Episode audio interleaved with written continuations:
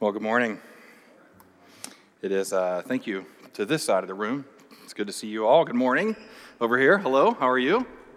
I'm only giving you a hard time because I heard them say good morning back to me. That was nice. So, uh, anyway, maybe, maybe everybody's not having such a good morning. I don't know. It is good to to be here this morning. It is good to be back in the Word of God together again. We have been walking through the letter that Paul wrote to Titus. Um, this is so. This is a study through Titus that will again eventually turn into a study through First and Second Timothy as well, looking really at um, really the foundation of the New Testament church in a series that we're calling letters from the pastor. Now, clearly, we're going to be back in Titus 2 today. Now, I'm going to go ahead and tell you some of you are very faithful in reading ahead um, because I really don't um, hide where it is we're going to be next. If you've been with us in any stretch of time, you know we really just kind of walk through uh, books of the Bible verse by verse. And so, several of you this week, uh, by God's grace, have sent me uh, several messages about this particular pas- uh, passage saying, Pastor, we are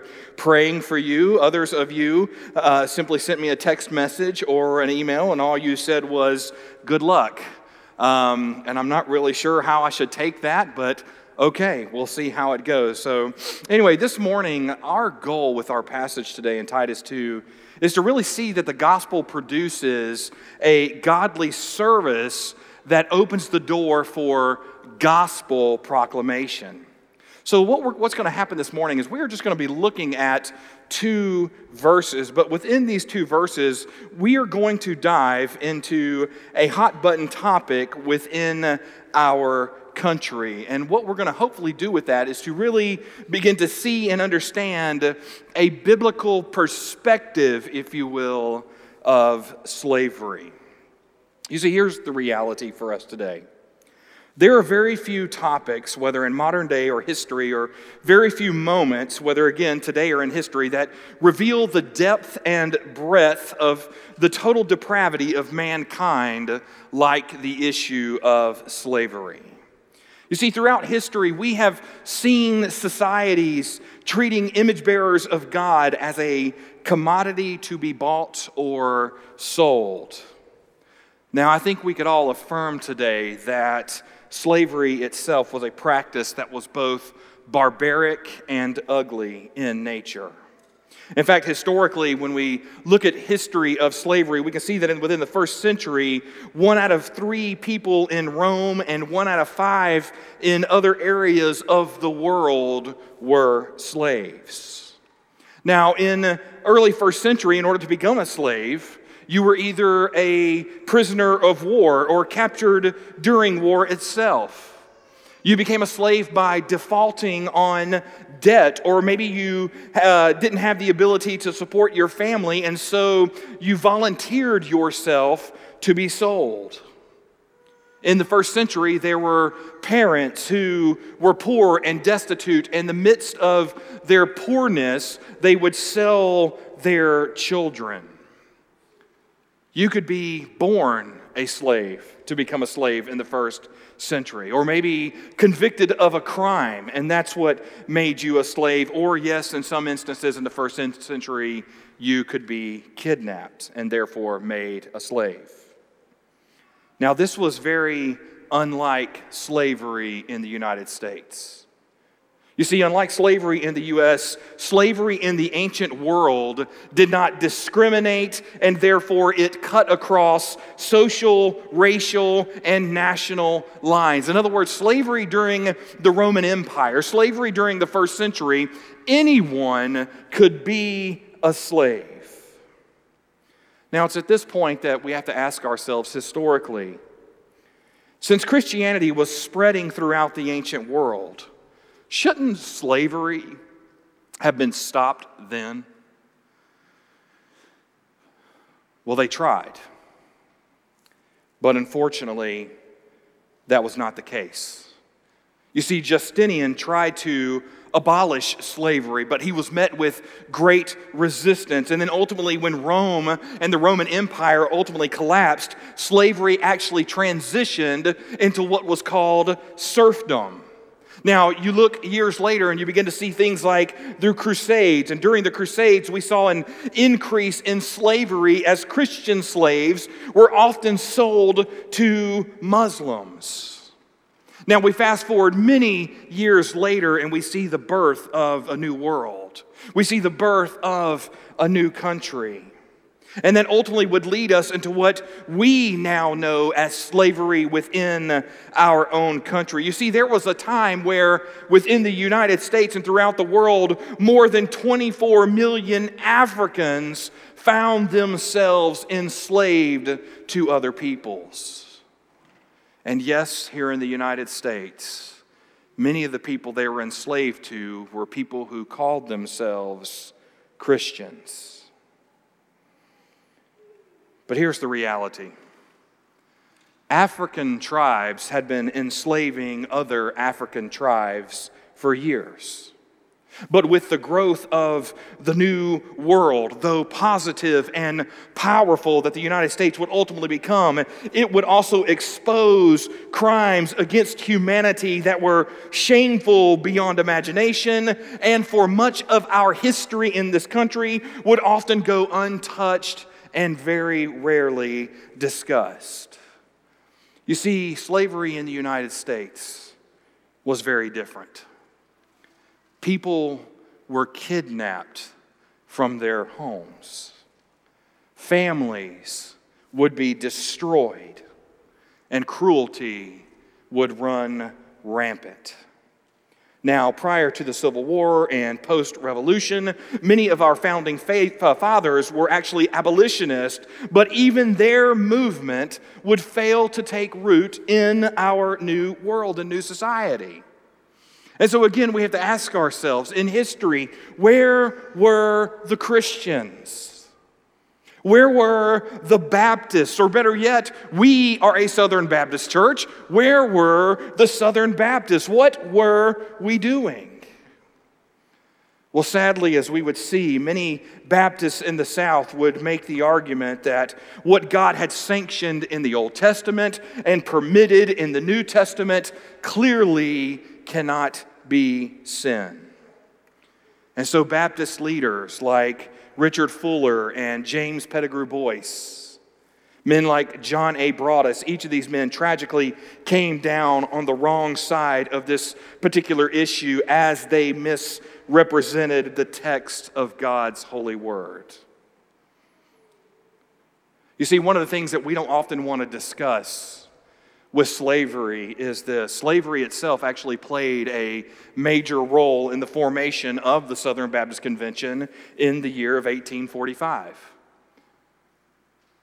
You see, as a nation, we were becoming much more divided over hot issues, issues particularly that dealt with slavery. And so, Northern Baptist pastors, Northern churches began forcing the issue with Southern Baptists and Southern Baptist pastors to the point where they began to forcibly remove these pastors from their convention, which ultimately led them to start their own convention. But thankfully, by God's grace, Christians did, in fact, lead the charge in abolishing slavery. Men like William Wilberforce, Granville Sharp, John Wesley, Charles Finney, even Frederick Douglass, just to name a few, helped lead this charge. In fact, leading into the Civil War, many Southern Baptist pastors would join in fighting the issue of slavery. Now, if you, again, if you go back in history in 1808, Congress ultimately ended slave trade, but slavery was clearly far from over in the United States. Slavery is what led to the Civil War. And though the issue should have ended with the war in 1865, clearly the mistreatment of people of color carried well into what we would call modern day history. You see, here's the truth. And we have to be honest with ourselves today. Slavery still exists in our world today, especially in areas where the gospel of Jesus Christ has not taken hold. There are children in our world today who are taken from their homes. Children, even in our own country, who are trafficked to men who see them as nothing but a commodity. And once they are taken, they are given a four year lifespan. We have boys and girls, young men and young women today all over our world who are being forced into slave labor for many of the very products that we purchase today in our country. But here's the reality. You see, where there is a flame or a pulse for Christianity, there you will find the fight to end slavery.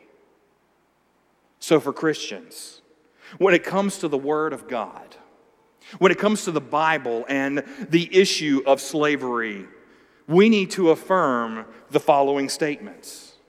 You see, the Bible regulates but does not require slavery. Slavery is not a divine institution, nor is it ever endorsed by the Bible, as some would have us to believe. The Bible also teaches that if you can gain your freedom, according to 1 Corinthians chapter 7, verses 21 through 24, then you should do that and go for it, but don't turn that freedom into an excuse for sin. You see, we also see throughout the New Testament, slavery itself is actually unmasked for the sin that it is and should be destroyed. In fact, scriptures itself, in speaking of rebellion, we see that Scripture does not advocate for bloodshed. It does not advocate for rebellion and overturning evil structures of society. Rather, what Scripture calls us to do is to attack with the gospel of Jesus Christ and with the grace of God in mind. And so, as we look at our text today, Paul is going to turn the table on slavery. And he's going to place it into an eternal perspective. So, with eternity in mind, Paul, in speaking to slaves, will teach them that the slave is master of his master for the master. You see, the slave who knows Jesus Christ is the slave who possesses the gospel that saves. So here is Paul in Titus chapter 2, an often, uh, an often misused and misquoted text. He is going to reveal that all of us, in some way, shape, or form, all of us are in service to someone else. So, through that service, by God's grace, as a servant, we have the opportunity to share the gospel. So, if you have your Bibles, and I hope you do, I would invite you to turn with me now to Titus chapter 2. We're going to begin reading Paul's words in verse 9. And once you have found your place there, I would invite you now to stand in honor of the reading of the Word of God. Now, again, this is Titus chapter 2, beginning in verse 9. Paul writes Bondservants are to be submissive to their own masters in everything they are to be well pleasing and not argumentative, not pilfering, but showing all good faith, so that in everything they may adorn the doctrine of God our Savior. Let's pray together. Father God, we come before you right now, thanking you so much for this day. And Father, we thank you for the opportunity that we have here in these next few moments just to, to take a look at this particular passage. And Lord, I pray that as we study these words, Father, let us not become people who take a particular passage out of context, but rather help us to understand it according to who you are. And so, Father, we pray in these next few moments for your grace. We pray for your truth, the reign supreme. And Father, we pray that you would speak to our hearts and minds, and may you and you alone be glorified in these next few moments. Jesus, we love you, we thank you, we praise you, and it's in your precious and holy name we pray. Amen. Thank you. You can be seated. Well, I recognize that's a very long introduction to a sermon passage, and you're probably hoping that we're going to knock out these two verses within the next five minutes. And so, by God's grace, we will knock out these next two verses, but hopefully, prayerfully, it may take a little bit longer than five minutes. Um, the reason why we are covering this is obviously because this is the very next section in our passage, but the other reason why we are talking about verse 9 and 10 separately is because these are the two passages that often get misquoted and taken out of context, and it has been that way since the start of modern history here in the United States. Now, again, in order to set the scene for you, we need to realize that in looking at verses 1 through 8, we saw that we were called to pursue godliness. We saw that as believers, we have been called to biblical roles in the church, and we saw that what calls us and compels us is the gospel itself. And so, in looking at verses 1 through 8, we should see that the gospel should produce godliness in the life of a believer as a testimony to the unbelieving world. So that by the time we get to verse 9 and 10, we should hopefully see that the gospel now produces an opportunity for what we can now call today servant evangelism. So, as servants today, not, not as slaves in terms of what we think of as slavery in the United States, but as servants, we are under the authority of others. And so, by God's grace and according to His sovereign plan, we now have an opportunity to work in a field that is ripe for the harvest. So when Paul is writing these words in verses 9 and 10, that is exactly what Paul is trying to communicate to Titus and to the local body of believers within the following verses. So, what I hope we see today is the calling that is placed upon each of us as servants of God as we look to servant evangelism. So, let's just take a look at this if we could. As servants, we are called first to be productive, according to verse 9. Now, if you look again at verse 9, you'll notice it starts with the word bondservants. Many of our English translations, in fact, I think most of them, actually start with the word bondservant. Now, if you look up the Greek word, the word is doulos, or doulos, if you will, which literally translates to the word slave, but for the English speaking word, we translated that word as the word servant. Now, for many people, they get confused about that and they wonder, well, why the two different words? Well, you can actually use bondservant or slave interchangeably, but if you go back and look in your Bibles, many of your Bibles have this beautiful thing called a preface that most people do not read. And so within that preface, it'll actually explain to you why this particular word was used. But for the sake of argument today, when the, the word bondservant is being used over slave, it's because there was a distinct difference difference between first century slavery and the slavery that we know in the United States. You see, for a Roman slave, that particular slave, slave would often serve seven years as opposed to what we think of in modern culture when we think of slaves who were slaves for life. During the Roman Empire, many slaves were treated respectfully and treated well. Again, there was no social construct that made you a slave. Anyone at any time, under any circumstance, could find themselves in slavery during the first century. However, that was clearly not the case in the United States. So, to avoid the argument, in order to help people better understand what Paul was talking about with verse 9 and 10, the, uh, the translators opted for the word bondservant so that we would not miss the point of what Paul is trying to say. You see, what Paul is doing here is he starting by calling us servants, and as servants, we are to be submissive to our masters.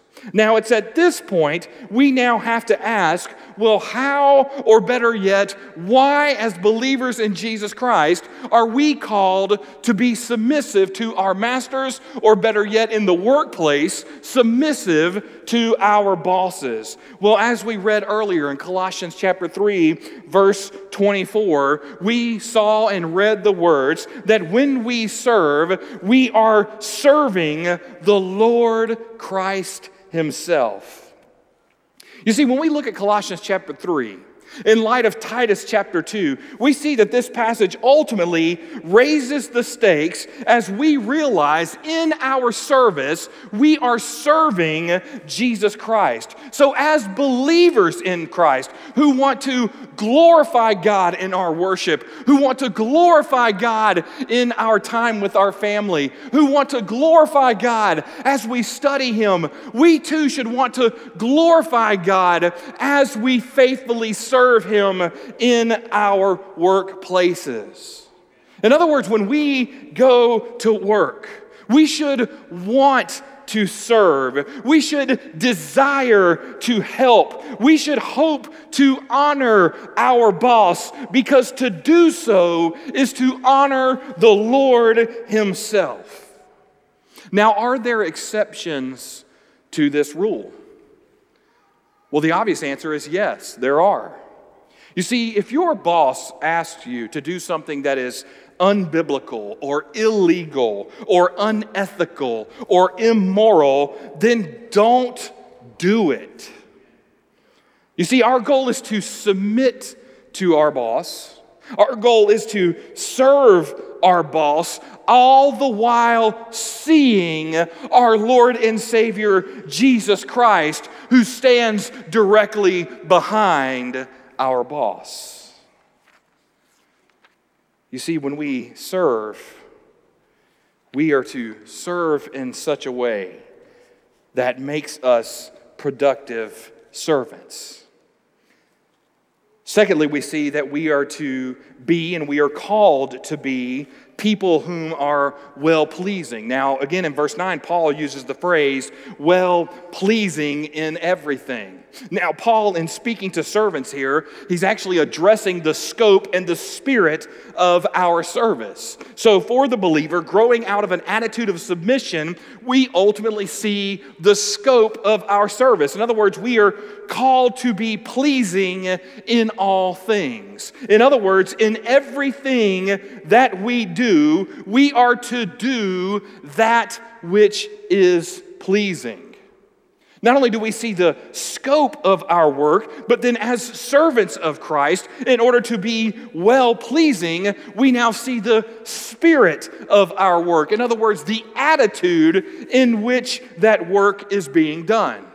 Now, Paul actually speaks of this uh, to the church at Ephesus in Ephesians chapter 6, verses 6 and 7, when he says these words Doing the will of God from the heart, rendering service with a good will as to the Lord and not to man. In other words, the attitude of our work, the heart of our work, is to be done so well that we are serving the Lord both in action and again in attitude. So, as Christians, as followers of Jesus Christ, as servants of our Lord who are serving other bosses, through our service, we are to put on the full display of the grace of God for all to see. In other words, when we work, please hear this. When we go to work, when Monday happens, and you know what I'm talking about when Monday happens. Monday is that evil day of the week that shows up where most of us have to go to work. But when we go to work, we are to serve gladly and not begrudgingly. When we go to work, we are to serve joyfully and not resentfully. Now, this would take Paul to his very next point in, with Titus. He says that we are to called to be polite in our speech. Again, here in verse 9, Paul here calls the believers to not be argumentative. In other words, we are not to be contentious or disagreeable. You see, Christians who serve others do not gripe about their boss behind his back to others. You see, here's the reality for us as believers. When we begin to talk about others behind their backs, we are compromising our own testimony as followers of Jesus Christ. We may think our words are hurting other people's, whether that's the intent or not. But the reality is, it is only hurting our testimony. In fact, we need to realize that our words are a powerful weapon.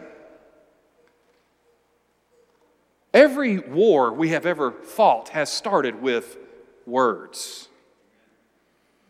And here's the truth a few careless words can destroy a testimony that took a lifetime to build. You see, scripture here is clear on how speech can actually ruin testimonies. In Proverbs chapter 6, verse 12, we read that a worthless person, a wicked man, goes about with crooked speech. We read in Proverbs chapter 18, verse 6, that a fool's lips walk into a fight and his mouth invites a beating. We see in Proverbs chapter 18, verse 7 a fool's mouth is his ruin, and his lips are a snare to his soul. You see, a person's speech is a clear indication of that person's heart.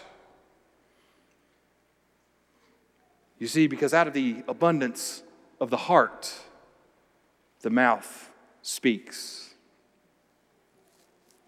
a servant of Jesus Christ, a person who is enslaved to Christ because of the price that has been paid for them. That servant will be polite in his speech, especially when talking to his boss or his authority or talking about his boss or authority.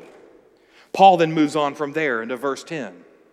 And he speaks of how we as believers are called to be moral and ethical in our service. In other words, Paul says that we are not to be pilfering. In other words, we are not to steal. You see, a servant of Jesus Christ is not a thief.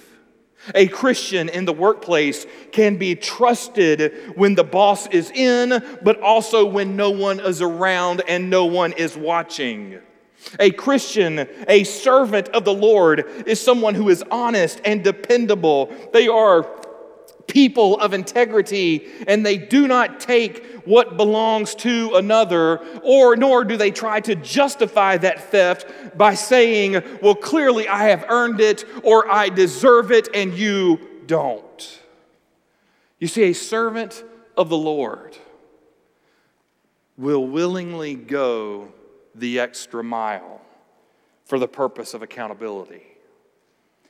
A servant of the Lord in the workplace will not inflate expense accounts, nor will they falsify their timesheets, nor will they fudge the numbers slightly in order to look good. You see, a Christian conducts themselves with absolute honesty and integrity. You see, a Christian realizes that they serve Jesus Christ, and therefore they would never think of stealing from Jesus. And so, if you wouldn't steal from Jesus, you shouldn't steal from work. Paul goes on to there and he says that as servants, we are called to be faithful. Now, Paul here calls the believers to be believers who show themselves in all good faith. Now, I don't know if you're looking at this in verse 10, but there's actually a conjunction that happens here. It says, not pilfering, but showing all good faith. I would actually circle the word but because what happens here and what follows is a strong and emphatic rejection of ultimately what comes before it. So, for the believer, our faithfulness to our bosses should be evident and visible to all. In other words, the trustworthiness, the reliability, the dependability of a Christian is always on display, whether in action or in word. You see, as believers in Christ, again, as servants of the Most High God, we should be known for our loyalty. We should be known for our integrity, even with, without even having anyone looking over our shoulders or wondering the type of life and lifestyles we live. You see, even if our boss is a tyrant, even if he's a bully, even if they are micromanagers and we don't care for that, our responsibility is to put God's transforming power on full display so that we and our work will be seen as a blessing and not as a curse. You see, again, our goal is to serve, it's not to steal. Paul then calls the bondservants and believers to be praiseworthy. In other words, Paul here in verse 10 comes now to what should be the noble end of every believer. He says that in everything, adorn the doctrine of God our Savior. You see, the kind of servant that Paul is describing here is one who makes beautiful the teachings of God. So, as a servant under authority, the servant makes beautiful the ways of God by his productive, well pleasing, polite, moral, and faithful service. So, as we serve in a way that is praiseworthy, our work will then be put on display, and therefore our work should display the very character of God. Thus, notice what happens. In that moment, it's not just our work that people are seeing, they are now seeing the most holy God shining through so that others may see him and follow him. I love what Hayne Griffin has to say at this point. He says, inevitably, unbelievers judge the gospel message by the lives of those who embrace it. As we live and identify ourselves as Christians, we can make the gospel message attractive and credible by our godly attitudes and behavior. Charles Spurgeon would also add at this point that the life of the Christian, even if he is a servant, is to be an ornament of Christianity. Christ does not look for the ornament of his religion to the riches or the talents of his followers, but to their holy lives, that they may adorn the doctrine of God our Savior in all things. You see, as believers in Christ, as servants of the Most High God, as people who work and in some way, shape, or form sit under the authority of another, we are to pursue, to live, and to serve godliness that is worthy of the praise of our Lord and Savior. But here's the reality these same principles that Paul is speaking of to the bondservant in terms of their work, they also apply to the faithful believers as they serve the church as well. You see, we should faithfully serve the church. Our work and our words in the church should be well pleasing. We should manage our time well that we have together. We ought to be seen productive in all things, i.e., we ought to be discipling others, shepherding others, recognizing that when we gather for worship, we gather, yes, to glorify God, but even in the midst of gathering to glorify God, our worship can be an encouragement or an instruction for others to follow. You see, I find it interesting that Paul would end this section on pursuing godliness, speaking of our biblical roles, he would end it by talking about the role of the servant.